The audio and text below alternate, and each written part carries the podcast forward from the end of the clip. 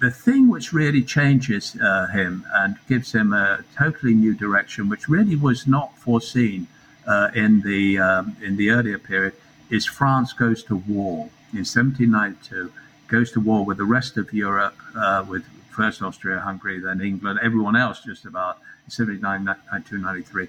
And the war goes badly. And the war goes badly for all sorts of reasons. France is in a mess. The, the army is in an absolute uh, mess. Most of the officer corps have actually emigrated. They're nobles. They, they, they don't want to have anything to do with the revolution. They emigrate to Germany.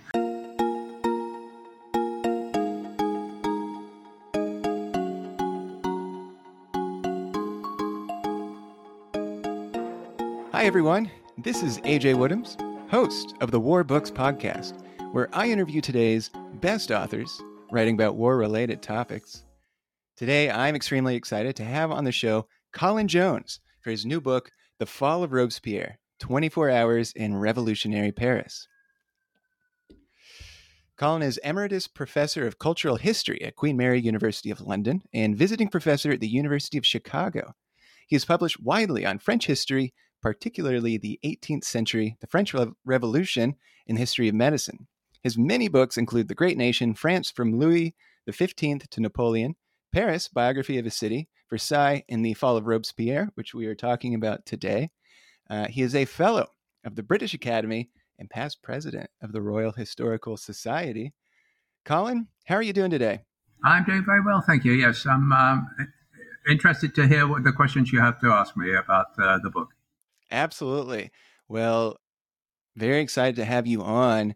So this will so we're recording in 2023, but this will actually be the first episode of 2024 that uh, that comes out in January. Now, if we were talking the revolutionary calendar, well, it's not January. What what month is January on the revolutionary calendar? Well, the the months actually start because the um, the calendar itself was set up in 1793 but it was set up so that uh, it was thought it was made to originate on the day that uh, the French National Assembly declared itself France to be a republic, and that was the 21st of, uh, of uh, September 1792. Uh, the king had been overthrown. King Louis XVI had been overthrown in August, uh, and so the months actually started on the 21st. So the calendar that they introduced uh, gave a sort of meteorological climatic feel uh, to each of the months. And so the middle of, uh, well, December it's like seasons uh, was uh, Nivose, like which attaches to the word neige, which is snow. So it's the sort of snowy month. Okay. And the, uh, on the other extreme, um, you know, the middle of summer, which is the, de- the day on which Robespierre was overthrown, was the 9th of Thermidor. And Thermidor, obviously, is the hot month. It's the hottest month of, of, of the year. So it, it, has been pointed out that this allegedly universal new calendar for the human uh, humanity only really operated uh, properly in the northern hemisphere, because of course all those weather uh, details would be wrong for the southern. But uh, this is the way the, the revolutionaries tried to think about uh, the revolution that they were undertaking. They saw it really as a epochal event in the history of humanity. Yeah, well, um, we will we'll dive into that. Um, what did you say the, the month for January was? You said it's Nivose, Nivose, N I V O S A. Yeah. All right, so this is going to be coming out of Nivovitz. Before we actually start talking about your book, I have to ask you um, because I have a historian a French history on the show right now, um, talking about the Revolutionary era. Did you see the Napoleon movie?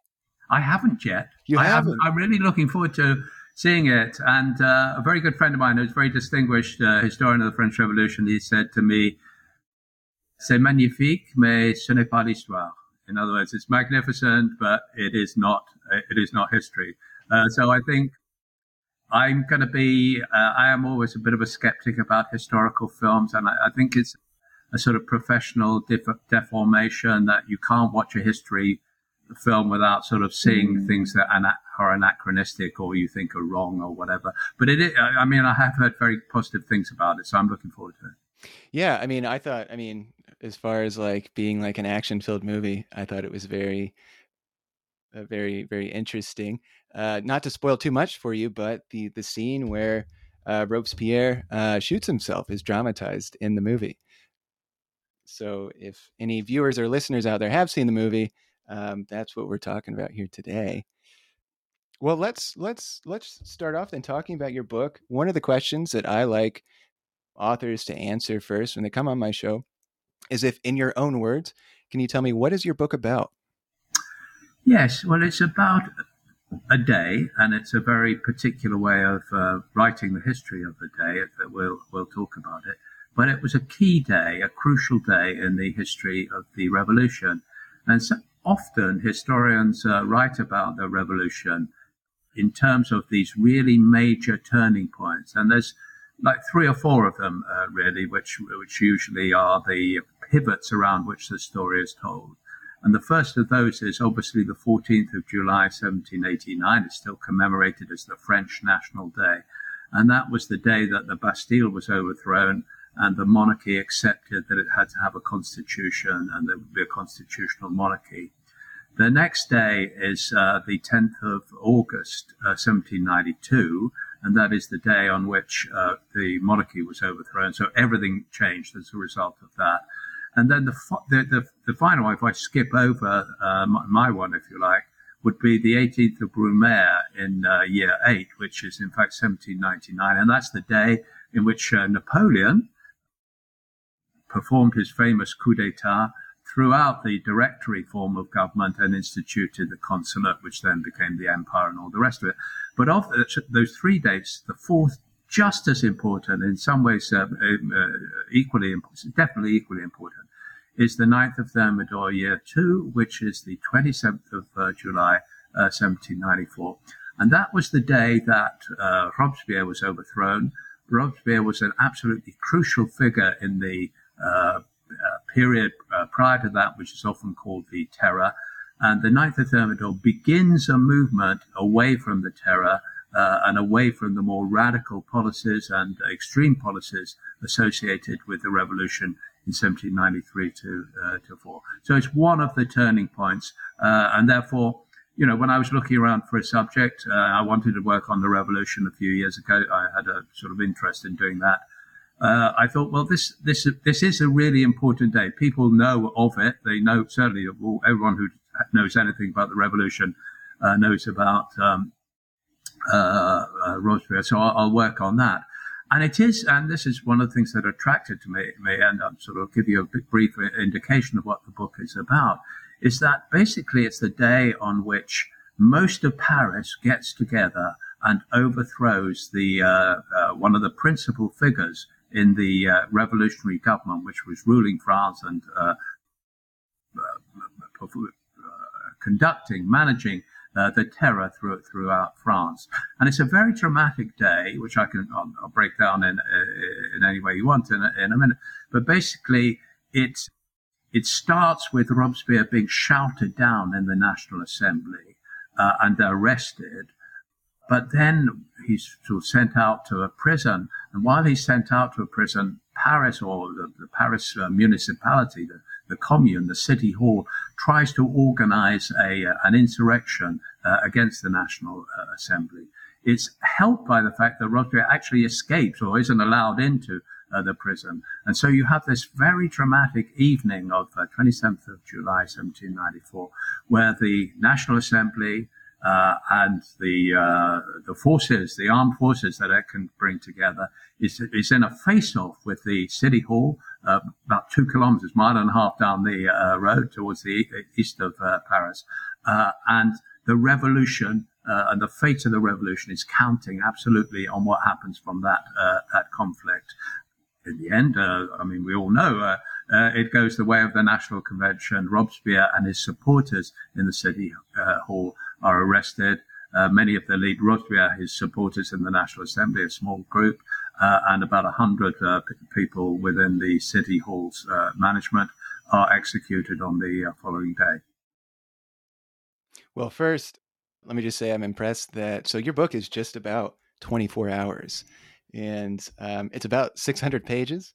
And I'm impressed that that you've been able to. Did you think? Were you wondering, am I going to have enough material to to fill this up, or was there just so much going on that you're like, I could I could double this this size. Yeah, it's interesting you say that because uh, there aren't many days in history in which you could write a history quite like this, which was so focused. And I think it is certainly for the 18th century, uh, and arguably more than that, it's one of the best documented days in, in uh, certainly in the Revolution, certainly in the 18th century, and possibly more widely than that. And that is because it was seen as an absolutely crucial day. I mean, it's a bit like, you know, it's a sort of uh, light bulb day, like uh, the assassination of JFK or the death of Elvis. People always think what I was doing on that particular day.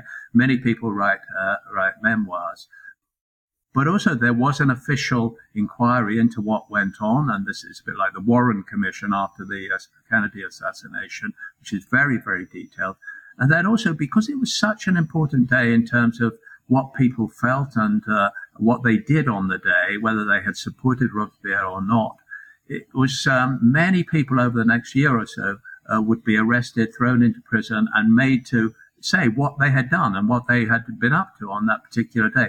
So we have this extraordinarily uh, dense documentation at a very, very granular uh, level. And so when I, you know, I thought I'd go into the history of the uh, day, I, I, didn't really realize the extent to which uh, one could get this incredibly granular material on what just private individuals who are caught up in the uh, in in the action. Obviously, the actors themselves, the main protagonists as well, but just normal people in the streets, in the bars, you know, in the gardens, etc., get caught up in this and give very very um, precise and detailed accounts of of what they did and what happened and what they saw and what they heard.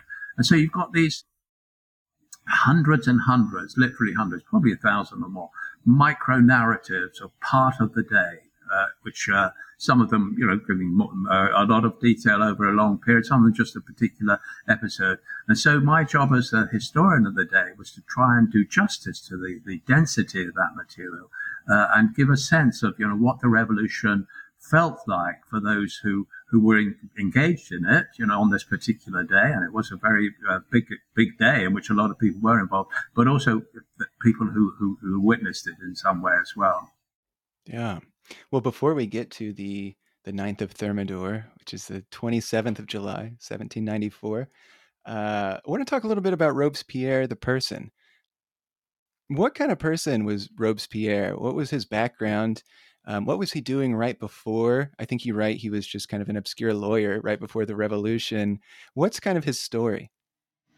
Well, you know, um, French historian, uh, historian of ideas, uh, uh, Marcel Gauchet, re- recently wrote a, a biography of uh, Robespierre, an intellectual biography, and he called it the Robespierre, the man who divides us most.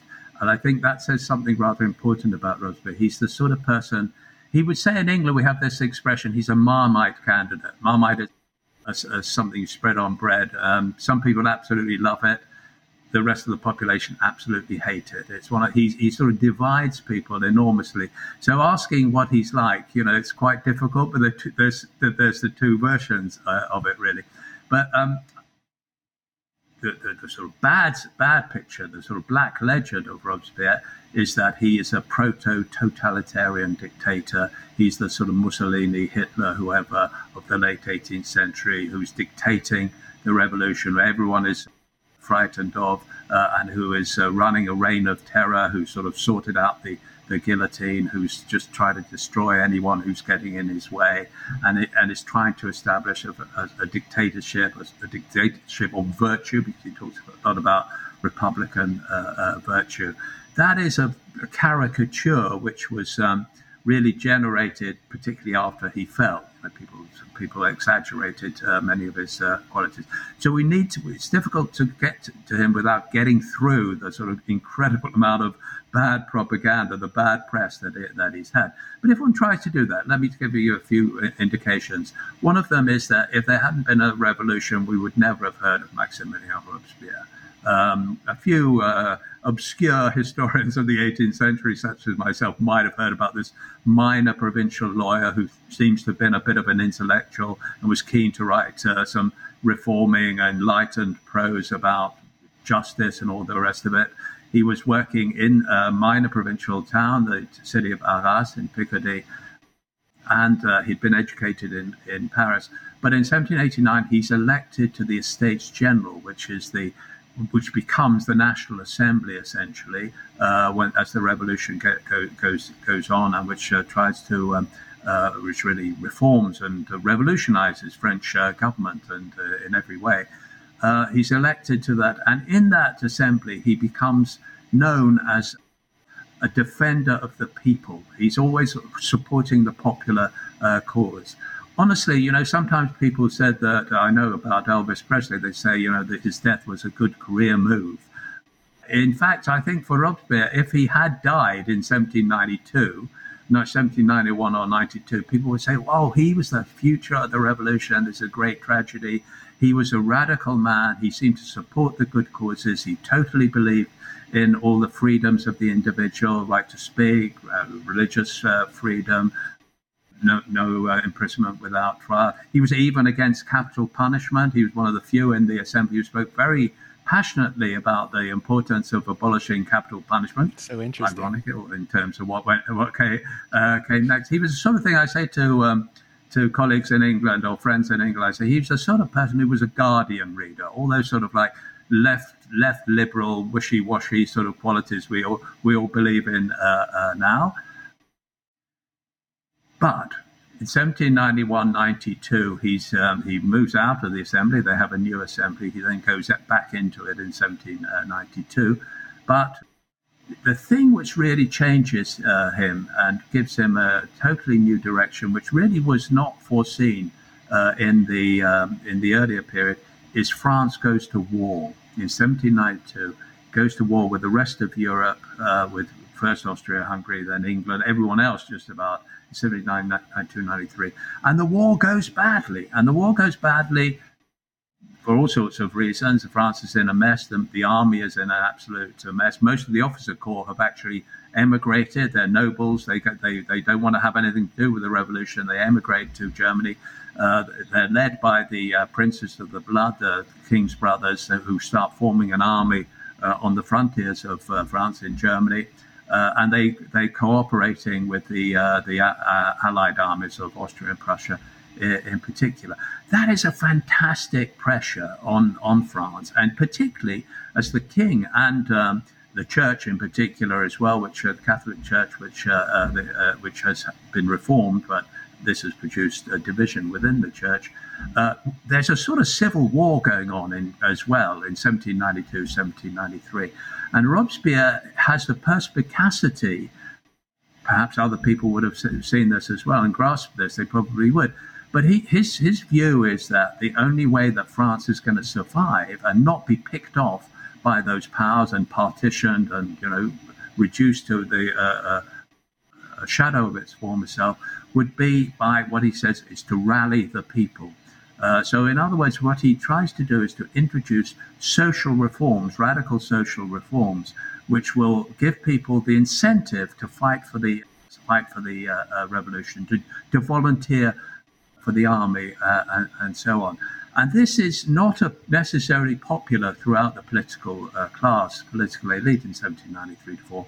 And indeed, it's only imposed as he, as Robespierre and a group of individuals within the National Assembly develop their policies and and actually exclude uh, from the uh, from the from the uh, National Assembly and also uh, within Paris as well critics of the government.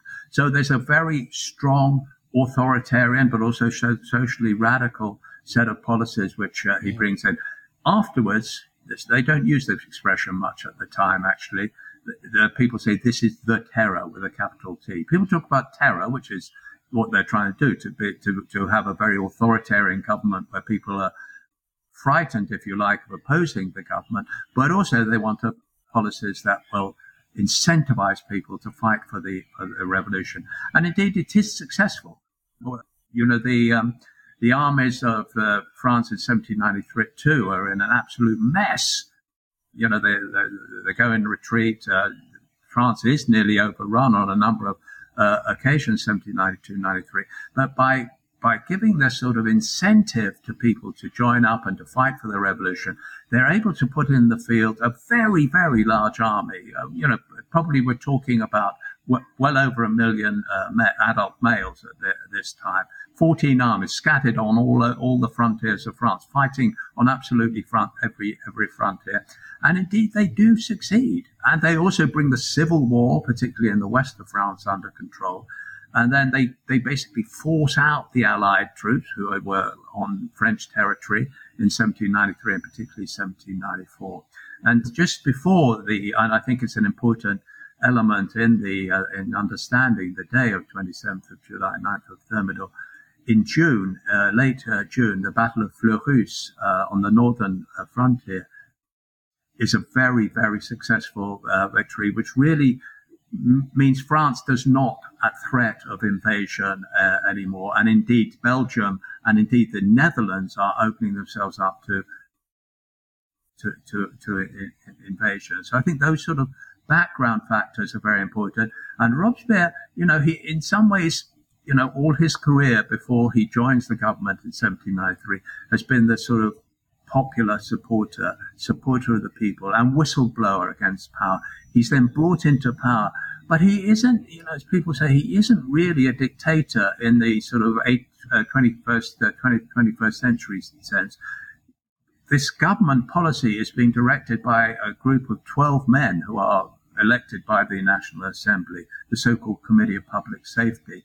And he is one of 12 who's doing the stuff. You know, he, he is, he's not even primus inter pares in some ways, not uh, outstanding in any ways. He says himself, I'm one twelfth of the authority of the, uh, of the government.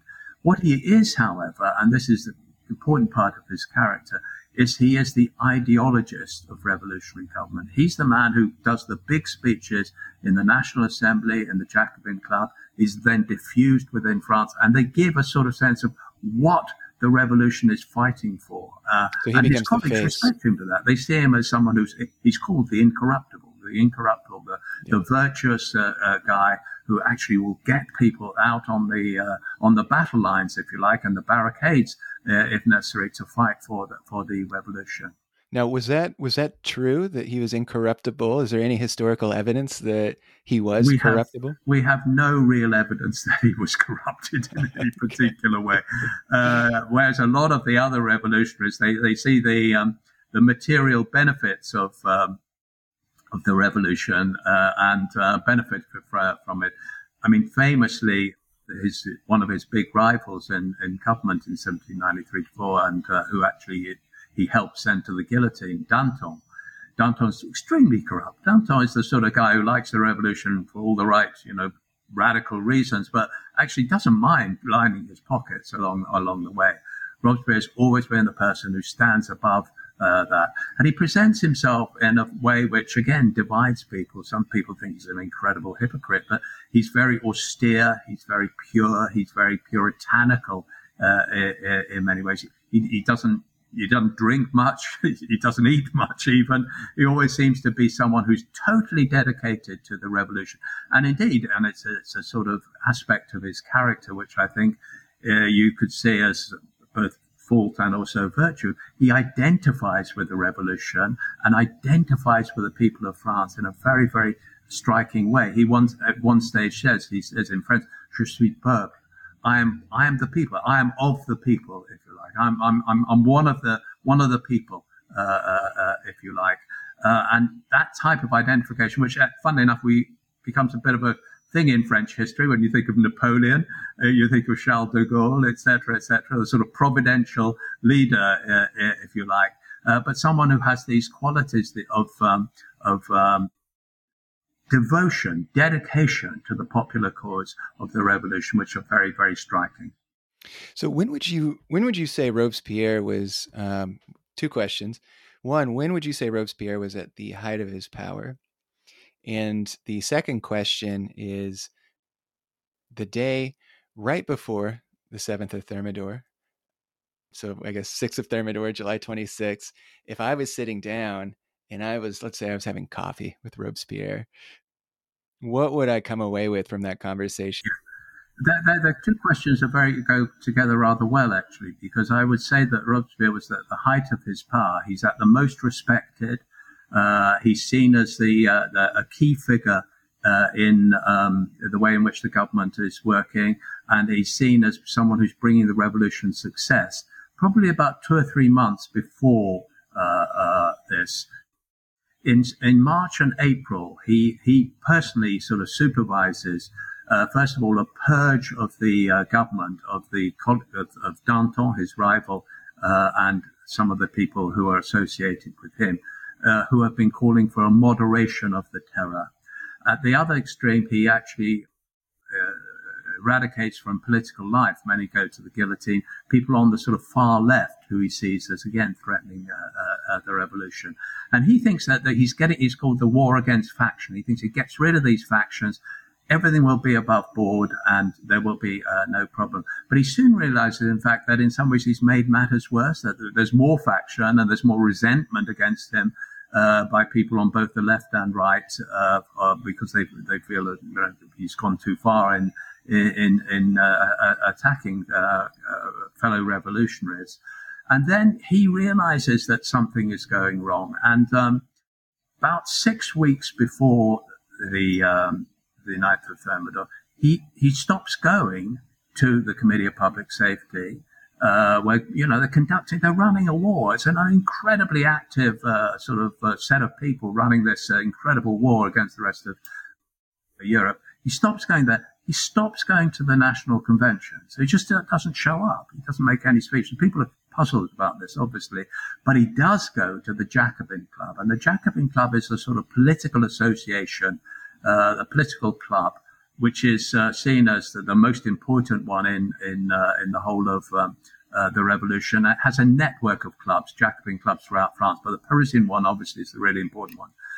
Politicians are there, but also normal Parisians as well. So he goes to the uh, Jacobin club very regularly still, and he makes speeches of very, which are very, very critical about the government, of which he formally is still part. You know, he's sort of attacking the, the government. He's sort of uh, uh, casting aspersions Uh, uh, uh, against his colleagues within the National Assembly.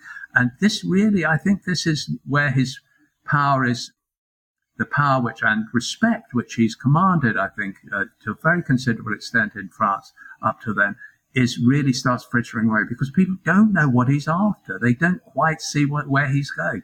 Does he want another purge of, does he want to get rid of even his colleagues?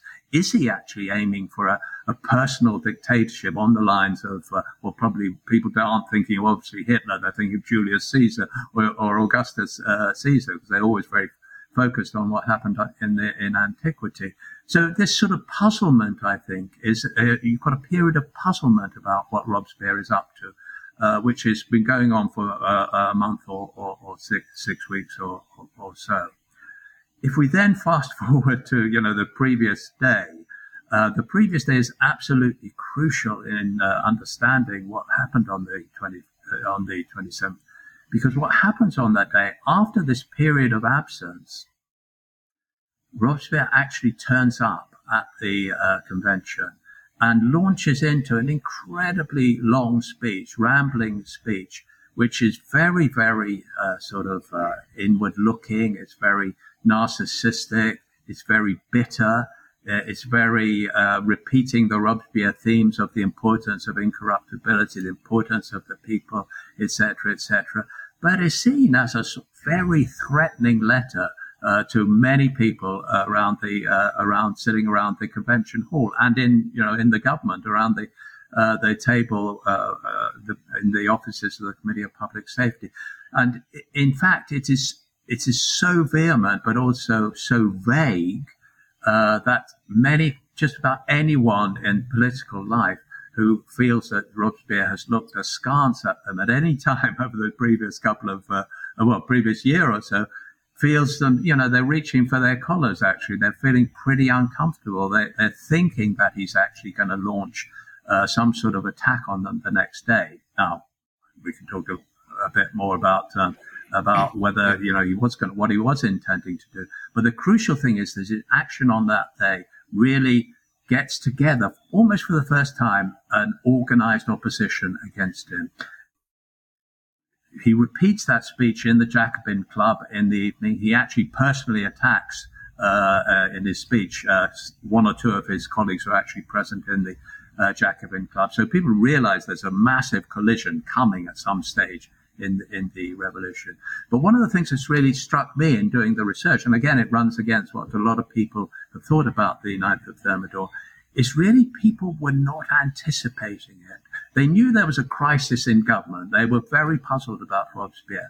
But, but even people, uh, you know, his colleagues in the uh, in the Committee of Public Safety are very nervous about attacking them because he is so popular. You know, they th- they see uh, Robespierre as, uh, you know, there's a, a recent his, history historian Antoine Lilti in France who's written a very fascinating book on celebrity, the emergence of pop, you know, the ideas of uh, celebrity that we have today. He's like that. He's not just famous. He's a celebrity. People are, you know, adulating him, if you like, seeing him, or, or, or hating him, of course, as one does with uh, celebrities. And his colleagues think, well, he is so popular that if we attacked him in any way, he has so much support in the convention, seemingly. He doesn't actually, but people think he does. Uh, so much in the uh, city hall, so much in the uh, in the in the local administration in Paris that they would risk their own lives in that way. So people have been holding back and just hoping they can negotiate with Robespierre. And then on the 8th of Thermidor, he makes this sort of very, uh, very wild speech in many ways. And people think we've got to act. And overnight, there's a mobilization, if you like. First of all, um, uh, some of the people who feel most threatened uh, by uh, by uh, uh, Robespierre start going around to the home, private homes of um, many of the moderate deputies and saying, look, we've got to get rid of Robespierre. He's, you know, he's he's out of control. He's a loose cannon. You know, you, you think he's going to hit me tomorrow, but it'll be you the next day. And there's a sort of uh, alliance of the very, very frightened, which gets together very swiftly over, over that night. And in the, and within the, uh, within the Committee of Public Safety, even though when you look at what they actually do, it shows that they're still very, very nervous about belling the cat, you know, putting the bell around the cat, uh, if you like, because they're all uh, fearful for, for, for, their lives. So the eighth of Thermidor really does set up uh, the ninth of Thermidor, but it doesn't make its outcome clear. In fact, I, I, I, say this in the in the book. In some ways, if one were a betting man or woman uh, on the eighth of Thermidor, or even on the morning of the ninth of Thermidor, you said, "Well, it's going to all come down to today. Uh, which way is it going to go?" You would probably think, well, Robespierre would prevail. You would think, well, okay, he's got a lot of enemies now after yesterday, but actually he's got a lot of support in the National Convention.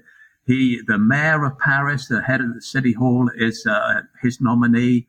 The National Guard, very, very important, and we'll talk about that in a, in a minute. The commander there is his his personal nominee. He's got a lot of support in the within the convention, and he's got a lot of celebrity. You know, so you think he's the guy who's going to prevail rather than the, rather than the convention. And it happens completely differently from what one might have predicted. Yeah. Well, let's let's let's get to the day. Let's talk about so your book actually starts at midnight and you you go hour by hour. What are first, how does how does this day start for Robespierre at midnight? And then what are some of the more, more dramatic turns that this day takes? Yeah. So I did make this decision after um, after quite some time, I, I thought I would write a history of the day, but I, the decision to write it in this unusual way, where, as you say, I start at midnight and finish more or less about midnight and have a bit of a uh, bit of chapter or so afterwards, just describing what, what happened next. Because I think with, with a lot of histories of a short period of, of time, there is a, a tendency to produce a long sort of, you know, the context, the causes, the preconditions, and then you're looking at the aftermath and the consequences. And as a result, the, the history of the day, first of all, gets squashed between these two things, but also it all looks predetermined because you've sort of explained what's going to ha- what's going to happen, even though the way in which you've explained it is, is determined by what um, uh, by by, uh, by what actually happened on the on the day. So my idea was that basically to give this sort of uh, sense of indetermination, of uncertainty about the, the issue of what would happen in the day, I should like try and put it down at the at the level of the people of Paris, if you like, what they were going through from midnight uh, through to the to, to, to, to the, the, end of the action. And so uh, in some ways, the outcome was determined by what happened actually on the day, which was a bit uncertain. You couldn't have predicted it really to start with. So I, I give that sort of sense by, by going from midnight onwards. And I try and give a sort of sense of the way in which uh, and the turning points within the day where things could have gone differently.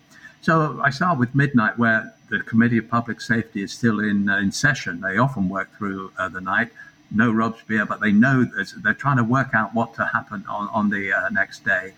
At the same time, you've got these de- deputies who feel very frightened for their lives going around trying to mobilize among the normal deputies of the uh, assembly. But at the same time, I try and give a sense of the sleeping city. You know, the, the city is asleep. Uh, uh, at Halles, the uh, marketplace, people start turning up from 3 a.m. or something like that. Uh, but, but, you know, it is a city which is not anticipating a dramatic day the following day. most of them know there's probably some stuff going on in the government, but you know that there's been stuff before. Why should uh, the next day be uh, uh, be uh, very different? And and that remain the people of Paris remain in that sort of state really until the afternoon.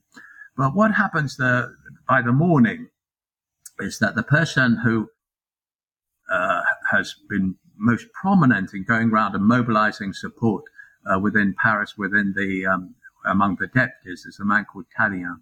Tallien is someone who Robespierre seems to hate for reasons which have to do with his politics, but also his private life as well.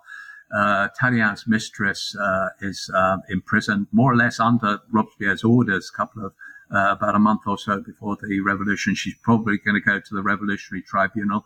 There is this story which I tell in the in the in the book that um, uh, the previous day, uh, she um, writes uh, from prison that she's been told she's going to go to the Revolutionary Tribunal. She says, I had a dream last night in which I was free and that Robespierre was overthrown, but of course, that's never going to happen because I don't have a lover who will stop it. Well, actually, she does have a lover who will stop it because he, what he is absolutely key figure, uh, and he's not in touch with um, the government, with the Committee of Public Safety. He's got, just got a, enough support he thinks within the convention to make a difference.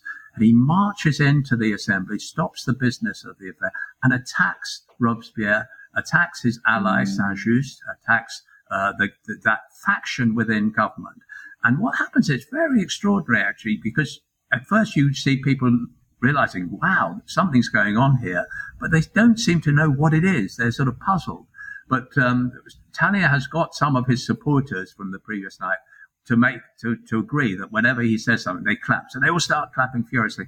And then you've got this sort of contagion within the assembly where everyone realizes, yeah, Robespierre is being attacked. And actually, we have got fed up with him and he was going too far. And he does seem to have been uh, aiming at uh, dictatorship. And so over that late part of the morning into the early afternoon, they basically launch an, an attack on Robespierre in the uh, assembly. He is arrested. He and about four or five of his allies within the assembly, including his brother, are, are, are arrested. And they send them out about four o'clock in the afternoon uh, to prisons throughout Paris. They don't want to keep them together. They send them to separate uh, prisons. Now, at that stage, the government and the National Assembly think, well, that's it, job done. You know, we'll go, we'll go out and have dinner now. You know, we've been holding on to our stomachs for an hour or two. Let's go and have a really good meal. And they do. And, and, uh, Committee of Public Safety is still t- turning business over, but no one realizes really that down the road, as I say, about a mile and a half to the east in the city hall, the news of Robespierre's arrest has come in and the mayor, the commander of the National Guard, and a couple of other key individuals realize that they have got to stop the National Convention. And what they try and do is to mobilize support by writing out uh, and by trying to mobilize by just going out in the streets uh, people to come to the city hall with the idea of a major sort of insurrectionary force to be gathered there to move through the streets of Paris on the, on the national uh, on, on, the national convention. Now, about seven o'clock uh, in the evening, the National Assembly goes back into uh, into session. In fact, at first there's very few people there because most people think it's just going to be routine uh, uh, business, and in fact, uh, they're very surprised to hear what's going on. We have an account, one deputy who's actually having one, he's having his dinner uh, over in uh, the other side of the river uh, in the uh, seventh, what's now the seventh arrondissement in a f- fine restaurant there. and he's sort of tucking in there, and he suddenly hears someone going through the street saying, "Robespierre's being arrested! Everyone come to the city hall!" You know, so, so he suddenly realised things have got out of hand. He goes back. Basically, the National Assembly uh, starts forming uh, in that that evening and trying to sort of find out what is going on. You know, in Paris, they have to. They realise insurrection is going on, but they just don't know what's what's really happening out on the streets.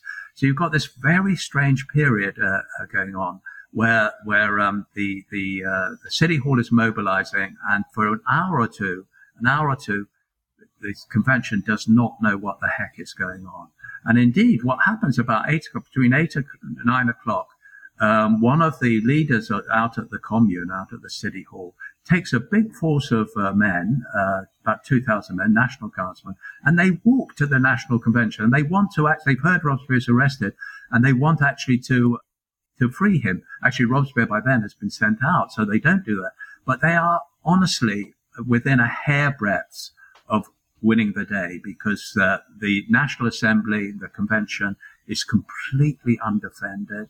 Uh, for reasons which historians still uh, dispute, uh, the uh, commander of the National Guard says, okay, we're not going to do this. We're going to go back in an orderly way to the city hall and we're going to sort out, sort out the, you know, proper uh, strategy on, on, on what, what, what to do.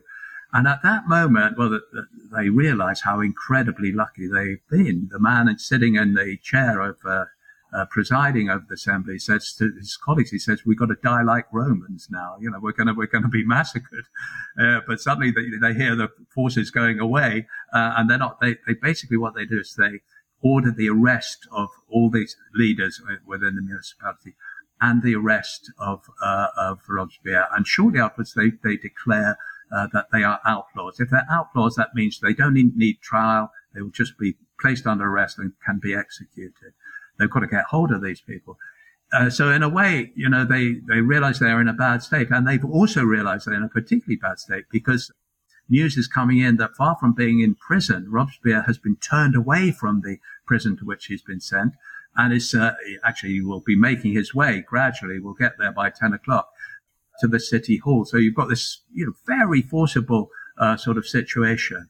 And it's again one of the key moments, and it's about nine o'clock at night, is that in the convention, they realize that they're in this terrible, terrible situation.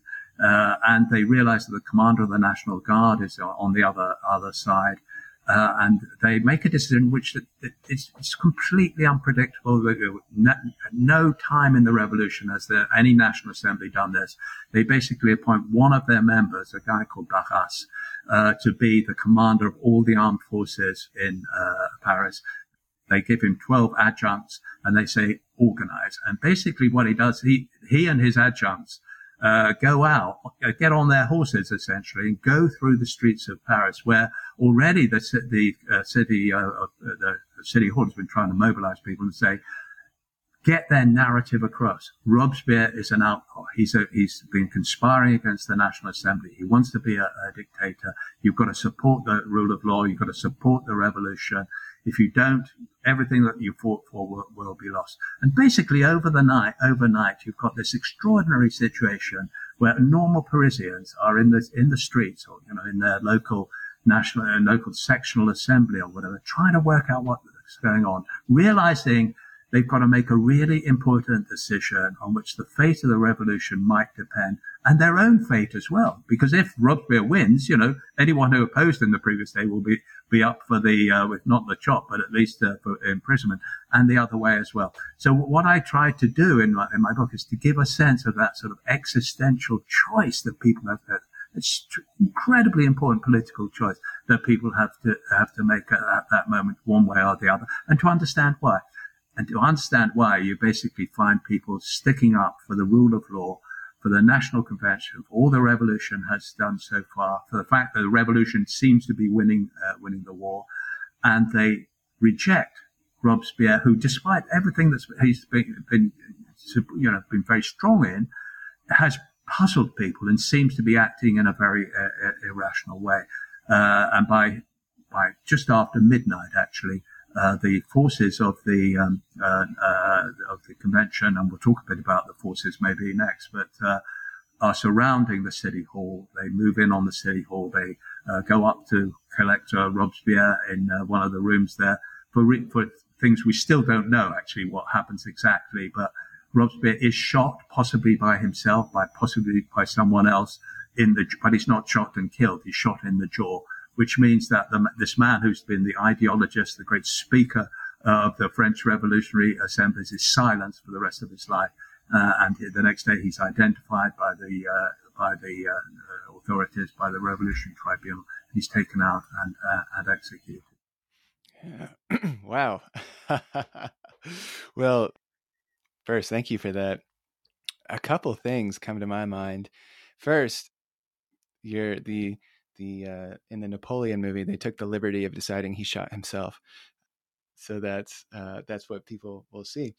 Um, but second, what what I think is so fascinating about this, I mean, there's there's so much to say about about all the events that unfolded, but the people themselves, who, as you said, Robespierre is a very popular figure, super popular, and for for people to turn on him personally, but to not turn on some of these other principles, I found fascinating. Why do you think the why do you think most people chose to stay true to the, the principles of the revolution as opposed to the man Robespierre?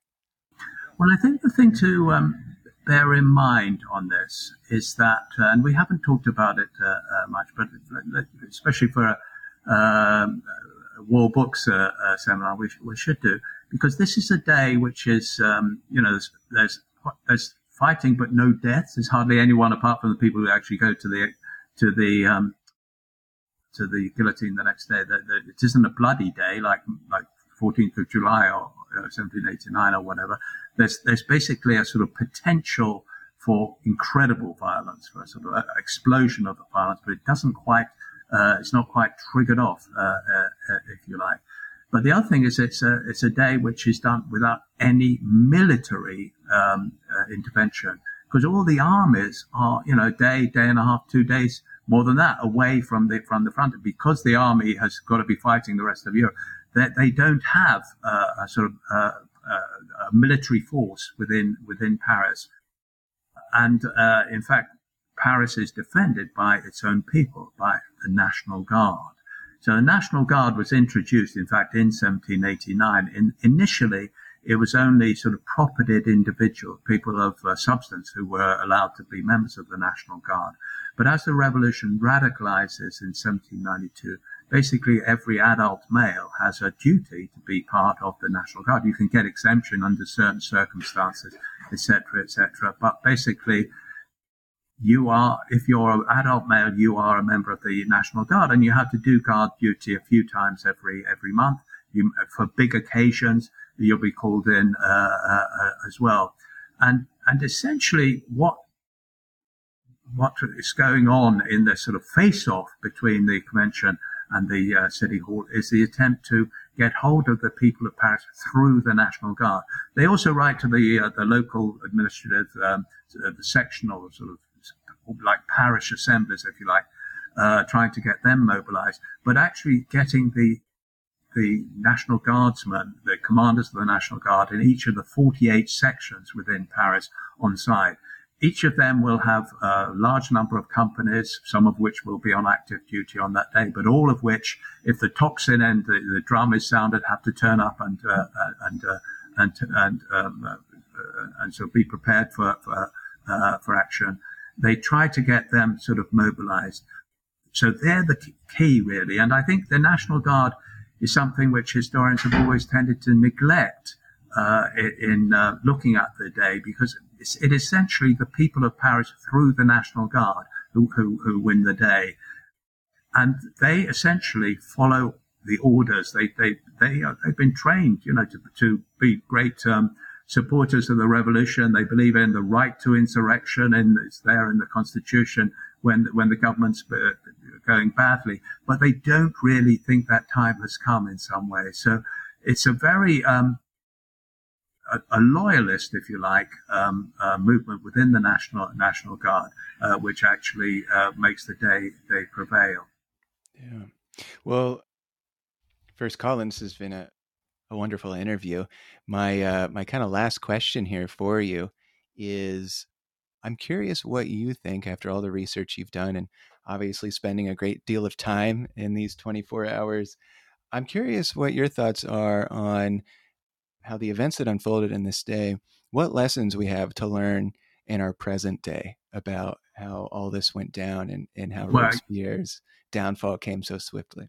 Yeah, you know, I think we're, we're fine as historians when we're writing about history. We're less good about bringing it up to date or, or, or making it uh, make it real or or relevant, if you like, for the for, for the present. But I mean, I a number of people when I've spoken about this, this was not something which even occurred to me when I was doing the research because it happened uh, uh, before it. But um, the events of 6th of January in the United States were, were, were brought to my attention on a number of occasions uh, because it was, it, people argued that essentially you've got someone uh, in power in a position of authority, uh, leader of the executive, obviously in the United States, claiming to represent to represent uh, uh through his supporters the uh, the people uh, acting against the existing legislature. So I, I, you know, I don't really want to get into that. I don't, you know, comparison between Donald Trump and Robespierre. I don't think we'll get very far, quite honestly. Uh, but, but I think, you know, that, that, that there are other striking uh, moments as well. But I think in terms of writing contemporary history, writing, writing about events of the recent past, it is helpful to have this, I think, the, the type of approach which I've I've, I've tried out and uh, to get get in, if you like, and not to see everything in terms of structural long-term effects playing themselves out, if you like, but to see the element of contingency, uh, of chance, of just you know anything happening, of serendipity in some ways operating uh, uh, in, in, politics, and, and in a way, if there's a moral from to be always prepared for that. Yeah. Well, Colin, if people want to stay in touch with your work, are you on social media? How can people stay in touch with what you're writing about and what you're doing? Well, I hope they would. I'm, I'm actually, um, I've just completed a book actually, which is okay. uh, on, uh, it's uh, the uh, edition of a correspondence which a very aged and very counter-revolutionary Duchess wrote about the French Revolution th- from the middle of Paris, moreover, uh, for the most part in the early part of the 1790s. And I'm just in the process of writing a, a sh- short history of France, a little condensed history of France from earlier earliest times. Uh, if you go on the website at um, uh, Queen Mary uh, University of London, you'll see what I'm up to to a large part. Oh, that's great. Well, a prolific writer. You've got two more two yeah. more books uh, after this this latest one uh, already already in the pipeline. Yeah, thank you. Well, Colin Jones, The Fall of Robespierre, 24 Hours in Revolutionary Paris. Go buy a copy. Go check it out from your library. What an interesting tale that you've told here, Colin. And uh, thank you so much for your time today. Thank you. Thanks, Richard. Thank you.